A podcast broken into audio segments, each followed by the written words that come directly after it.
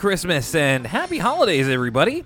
This is Will from Elwood City Limits and welcoming you to our final recording of the year 2019. That's right, it's me and Lucas separate this time.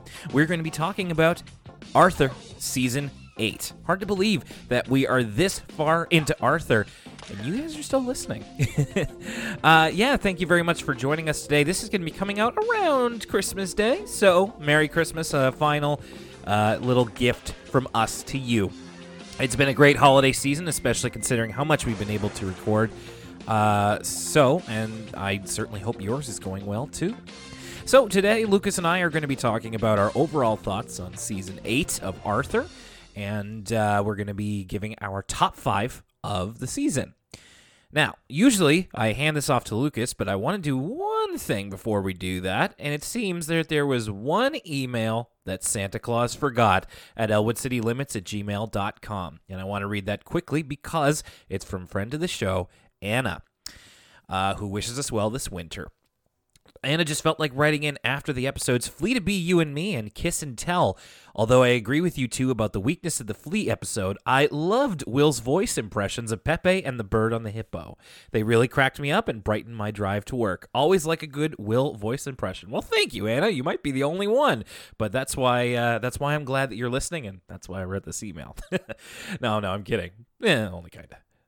Uh, the main reason I'm writing is because of the character Emily. I believe very early in the podcast history, I wrote in talking about how much I dislike Emily, so I feel vindicated. She's not totally irredeemable. There's a really great Emily Binky episode in season 13, but she's still one of my least favorites. The thing about Emily is that while she's kind of unpleasant, she's really well observed from a little girl's perspective. I think every little girl has that frenemy girl her own age who always seemed to be a little richer, have the slightly better toys, and always acted a little bit better or more mature than you.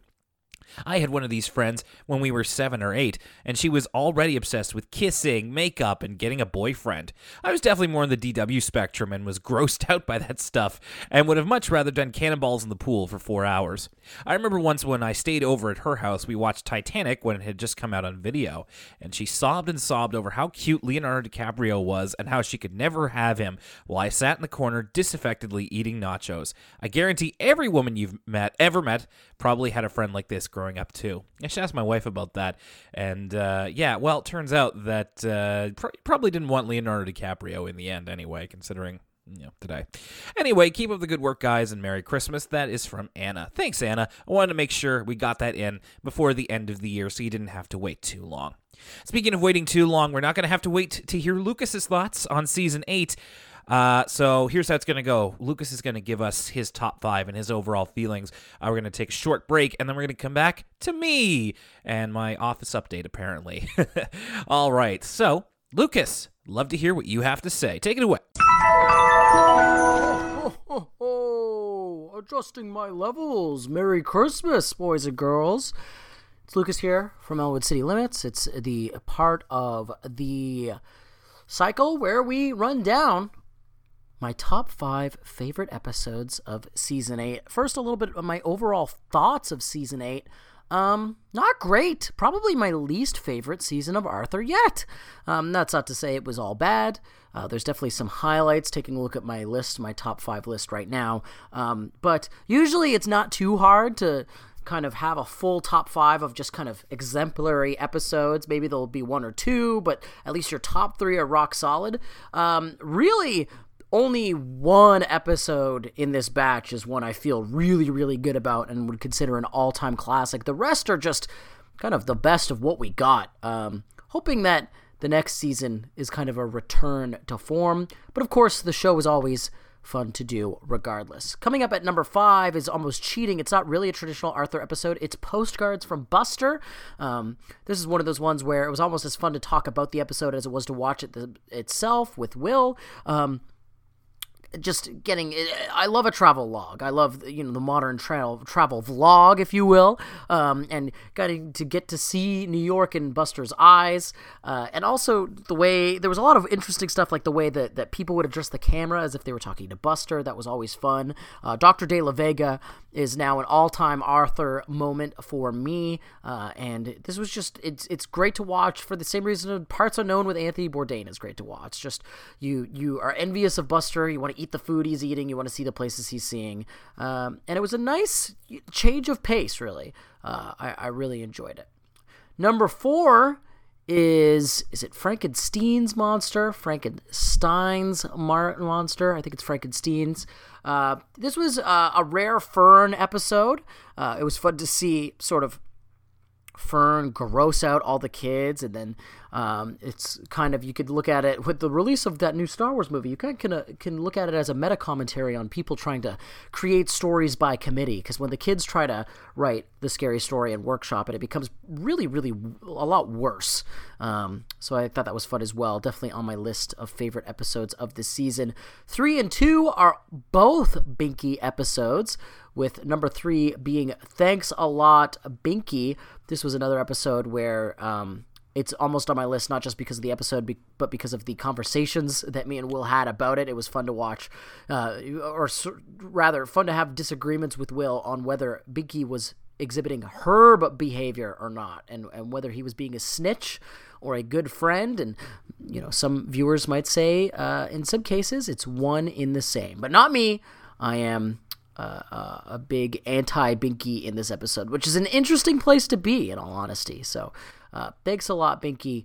Uh, definitely a unique one. Always nice to see Rattles again, um, and uh, a pretty highlight dream sequence for this season. Number two is one of my favorite pairings. This is always going to be high on my list whenever they do this. It's it's DW and Binky and DW Dancing Queen. Nice to see both sides of both characters and seeing them work together. It's just always a winning combination.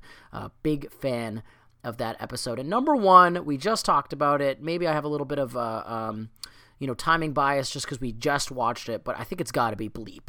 Uh, I, it's certainly the episode that made me laugh the most this season. I think it's the episode this season that if you're an adult going back to the show, it's the most watchable. Um, and it's just the, the, the episode that I felt wholly the most positive about all season long. Really big fan of Bleep. Um, only episode from season eight, I'm like, you have to run out and see for yourself because it's just an all time Arthur episode.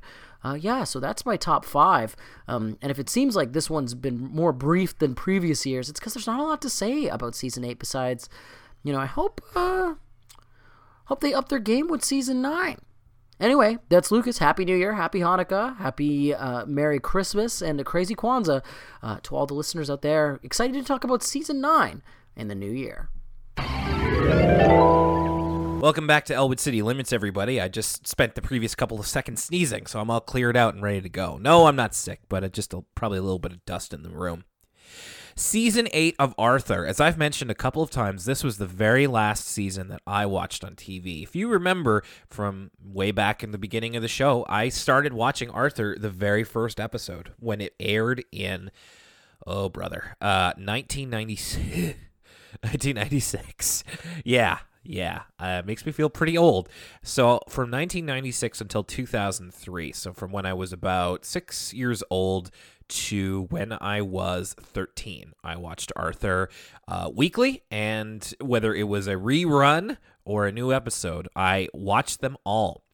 And then it was around then I stopped watching that kind of stuff. I, I think this was also around the last time that I stopped watching Power Rangers. Power Rangers was also every single series from the original to it was Time Force. Time Force was the last one.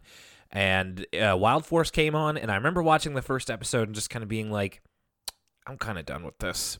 And that was that was kind of when I started to hit puberty. That's when I was uh, looking to different things. I was getting into rock music and uh, video games and girls and all that kind of stuff. You know, just really turning into, uh, really turning into a teenage boy and uh, being as awful as you'd imagine.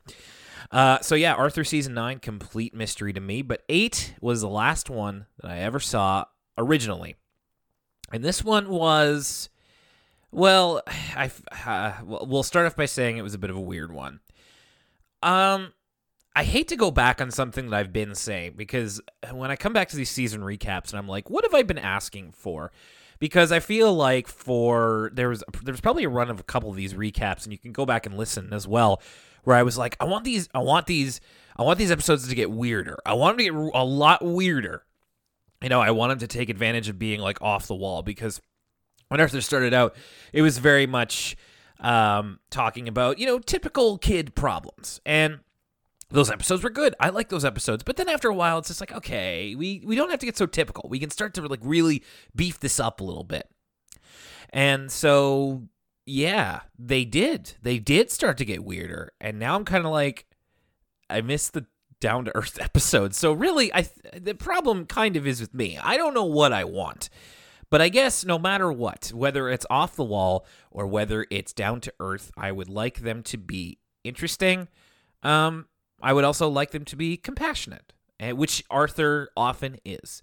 And I would like them to be memorable in one way or another. We did get some of those this uh, this season, but unfortunately, there's a lot of episodes that I just kind of have no use for. Didn't do much for me, or I just didn't like. So the ratio of kind of thumbs in the middle of thumbs down, I feel is a lot higher than some other seasons. There've been some other ones where I just gonna get to the end, I'm like, yeah, that wasn't so good. And this one kind of feel the same way, but there were some high spots definitely, and I'll be getting to that in just a little bit here. But they definitely decided to get weird with it. If you looked at episodes like Bugged or Sue Ellen Chickens Out or um, you know, or Flea to Be You and Me for goodness sake. That episode was hardly about an Arthur character. Um, they really did try to go outside the box, and it works sometimes, and other times, nah, not really. It's, I mean, you know, watching this show for kids, uh, sometimes they get a little kiddie, which is okay. You know, I, that's what I accepted when I decided to do this for a living. Uh, so I can't be too mad at that. But it's also like, well, you know, trying to go back to this, it's not, not often the most. I guess it's it's almost it's, it's not worse, but it's it's something when Arthur is genuinely interesting for me to watch, and then I'm like, why can't it be like that all the time? But they were writing for an audience at a certain time, and it it just can't be like that all the time. You can't always have those blowaway kids episodes of children's television. As much as, you know, reviewers and stuff like that will ask like, "Well, why can't every episode be challenging to kids or why can't it always like teach them something important?" It's just like sometimes you just got to speak at their level. And that's what they want right now. So you can't just always have a children's show be something that they'll appreciate when they're older. Sometimes they kind of appreciate it now, which is why, you know, when you watch children's TV and it's like, well, this, well, this is hardly uh, uh, high class entertainment. It's just like, yeah, it's written, it's written for kids, and it, we we don't want to uh, assume kids are unintelligent or talk down to them all the time. But, you know, it's also not like uh rocket science here. We're not trying we're not trying to be philosoph- philosophize to kids. They only have so much brain space. So, you can still and I think that's what Arthur's always been really good at. It's been good at putting messages in where it seems natural and it doesn't seem like it grinds the episode to a halt and it um it leaves an impact as we've been seeing. Now going into season nine, I have no idea what to expect. Um, I know that there's a couple of episodes here and there uh, that I'm aware of, but I'm looking at the list of all of these titles, and I gen I have no idea. I really don't know. So we will have to see as we get on into that. Overall, season eight, I guess I would say very uneven.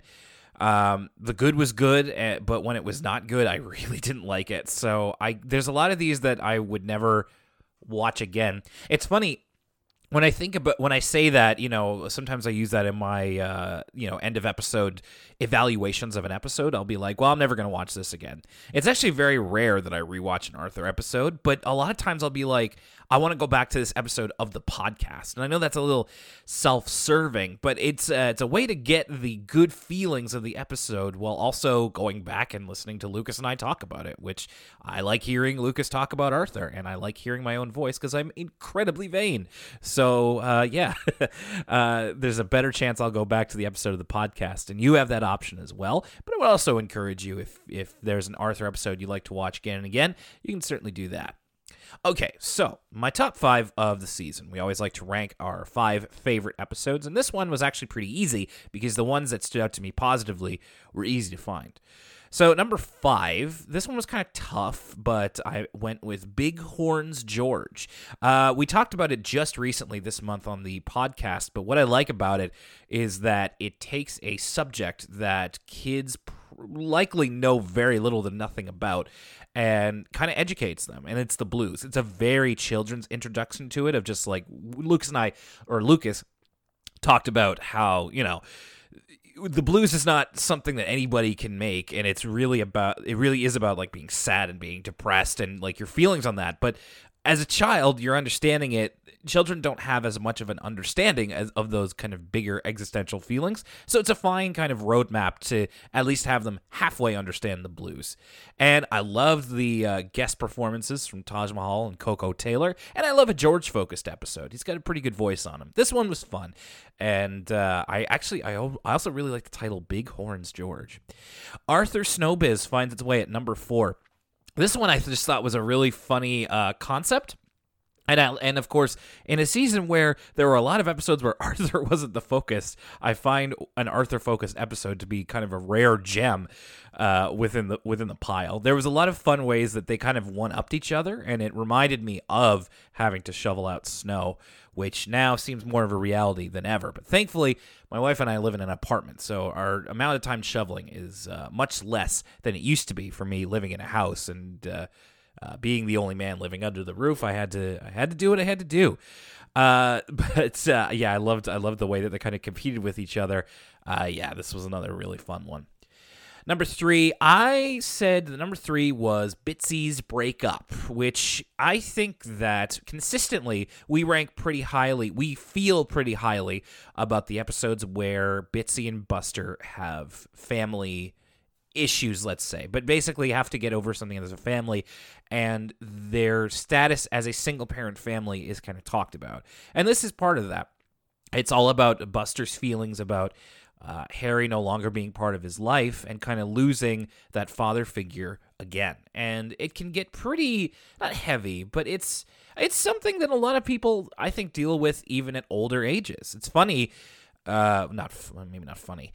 Uh, but you know, in 2003, it would be a couple of years later that my own parents would divorce, and not necessarily that I looked to episodes of Arthur like this, but in retrospect, it's funny how that again I say it's funny because I don't know.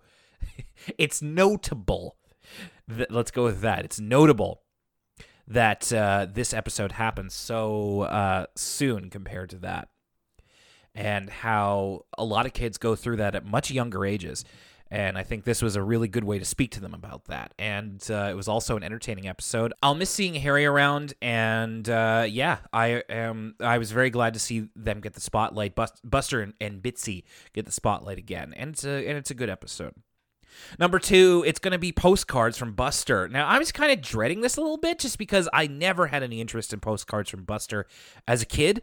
But watching this episode, I was like, no, actually, I'm more likely to watch a postcards from Buster episode now more than ever. I really liked the format of it. Now, the lead up to it in the first part of the episode was kind of meh, but uh, again, Buster and Bitsy, I liked it and I understood where it was coming from.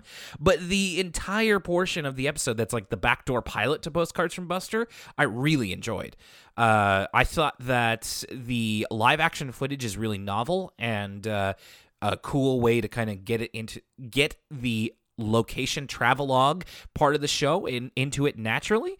And I would really like to see more of this. I thought the people that Buster met were, were really cool, like Dr. De La Vega, and made me want to go back to New York. I haven't been since I was around 12 or 13 i think it was uh, around the same time so love to go back there someday and this uh, inspired me i would love to watch more of the show i would love to do more traveling and yeah i thought this was a really terrific pitch for Postcards from Buster. Kind of makes me wish that I watched watched it when I was a kid, but I'm pretty sure I wouldn't have appreciated it as I would right now.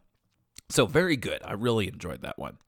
And number one, I had to do it to him. It's Bleep. Uh, I mean, just talking about it with Lucas recently on the podcast, this episode is so entertaining, and it's just it's just fun, and it's funny, and uh, I love it when uh, Arthur it can be enjoyed by people of all ages. I also really appreciated that they took on this topic that I feel like a lot of kids shows don't talk about, and as Lucas said in our podcast, it really is hard to put home the message that swearing is not good when you have to like indulge in it in order to kind of illustrate that. But the point is is that they tried and I think it's incredibly memorable. I think this is one of the ones that Arthur fans remember very very well and this is a great opportunity to at least try and talk about that in a way that's relatively safe and other than that it's just super super funny. Uh, so that's the one that I think I remember the most and I appreciate the most. So out of all of season eight, that's going to be my number one. I imagine it's probably high up on Lucas's as well, but we'll have to uh, wait and see when I edit this episode. Speaking of this episode, that's going to bring it to an end. Wanted to keep it a little short because uh, around this time, there's a lot of podcasts that I listen to that are putting out like several hour epics daily. Oh, it's game of the year time. It's like, here's our Christmas content. It's like three hours, so you don't have to, you know, listen to your family. I'm just like, oh, I, have, I don't have the time. I'm trying to relax here. So I wanted to keep this pretty short. Um, thank you, everybody, for a great 2019 Elwood City Limits. 2020 uh, we're going to be tackling season nine and beyond, of course. I'm hoping to finally get another uh, mixed media project off the ground, but uh, we'll have to wait and see as my uh, work situation kind of uh, evolves and shifts and creates new opportunities. And uh, Lucas and I, we're going to be keeping going on with uh, every two weeks. And so I imagine that we're going to be back not the first week of January, probably going to try for the second. I also have a guest appearance coming up on a podcast that I will be advertising on our social media, most likely our Twitter.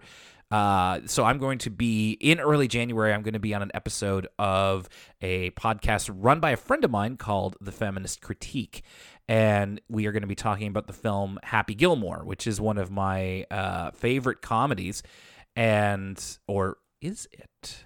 Hmm. I had a great time talking about it with them, and you can follow them at Feminist Pod on Twitter. It's a great, it's a great discussion. We had a lot of fun, and I hope that you listen to it. And uh, speaking of bleep, I also swear a bit in that, so be careful. Don't don't listen with your parents. All right. So from myself and Lucas here at Elwood City Limits, we wish you a Merry Christmas and a Happy New Year, a Happy Holiday, and just a good time in general. And thank you for making us part of your life for uh, for 2019, and we really hope that you uh, uh, keep it up, that you stick around, uh, and I would also be remiss. Uh, almost forgot. I will admit that, but uh, one more time, being in 2019, this year. so many of you decided to become patrons, and I want to take the opportunity to say thank you to everyone who pledged at one time or another. Uh, that was really great of you. You didn't have to do that, and you are under no obligation to continue, but we appreciate it all the same. And that is going to go for our current patrons as I look at them. Aaron DeFilippo and Alex, Caitlin Harrington, Chandler LaFave Boughton, Christine Wong, Sierra S., Dan Mike Dawson Silva, Emily K., Froppy, Ian Collis, Jake Bailey, Joe Sue, John DeLong, John Griswold, Kat, Kaylin Krogel, Kevin Noon, Kristen, Leanne S., Light Relentless, Macy Ball, Michaela Gibson, Rachel Pearson, uh, Riley Stevens, Shayna Bennett, Stella Teresa, and William. And uh, looks like I'm happy because I don't have to see the Sonic the Hedgehog movie unless you guys change that. Grrr. Don't give me money. You know what I'm saying. All right, everybody. I'm going to get out of your hair. Uh, go enjoy time with your family, or if not, enjoy time with your friends, or if not, enjoy time by yourself. What, however you're doing it, we hope you're you. We hope that you're well uh, this holiday season, and we will see you in the new year.